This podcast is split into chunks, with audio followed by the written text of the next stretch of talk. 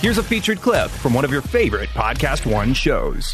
One thing that was uh, one thing about this, and I have been hooked in in many scams, particularly in movie and TV business, where I would get a call from somebody and they're a producer. I could tell you so many stories where it's like this, but they all have one thing in common, which is we're going to put you into a role. It's going to be this major opportunity, but it doesn't start filming for 10 months.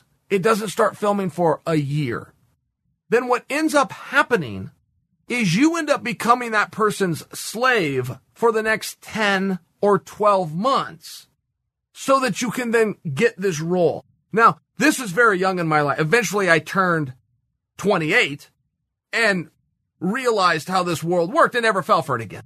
But one thing that all of these hooks have in common is there's a period of time where they, they then have you. To hear more, click on the full show link in the Podcast One app or go to PodcastOneSports.com.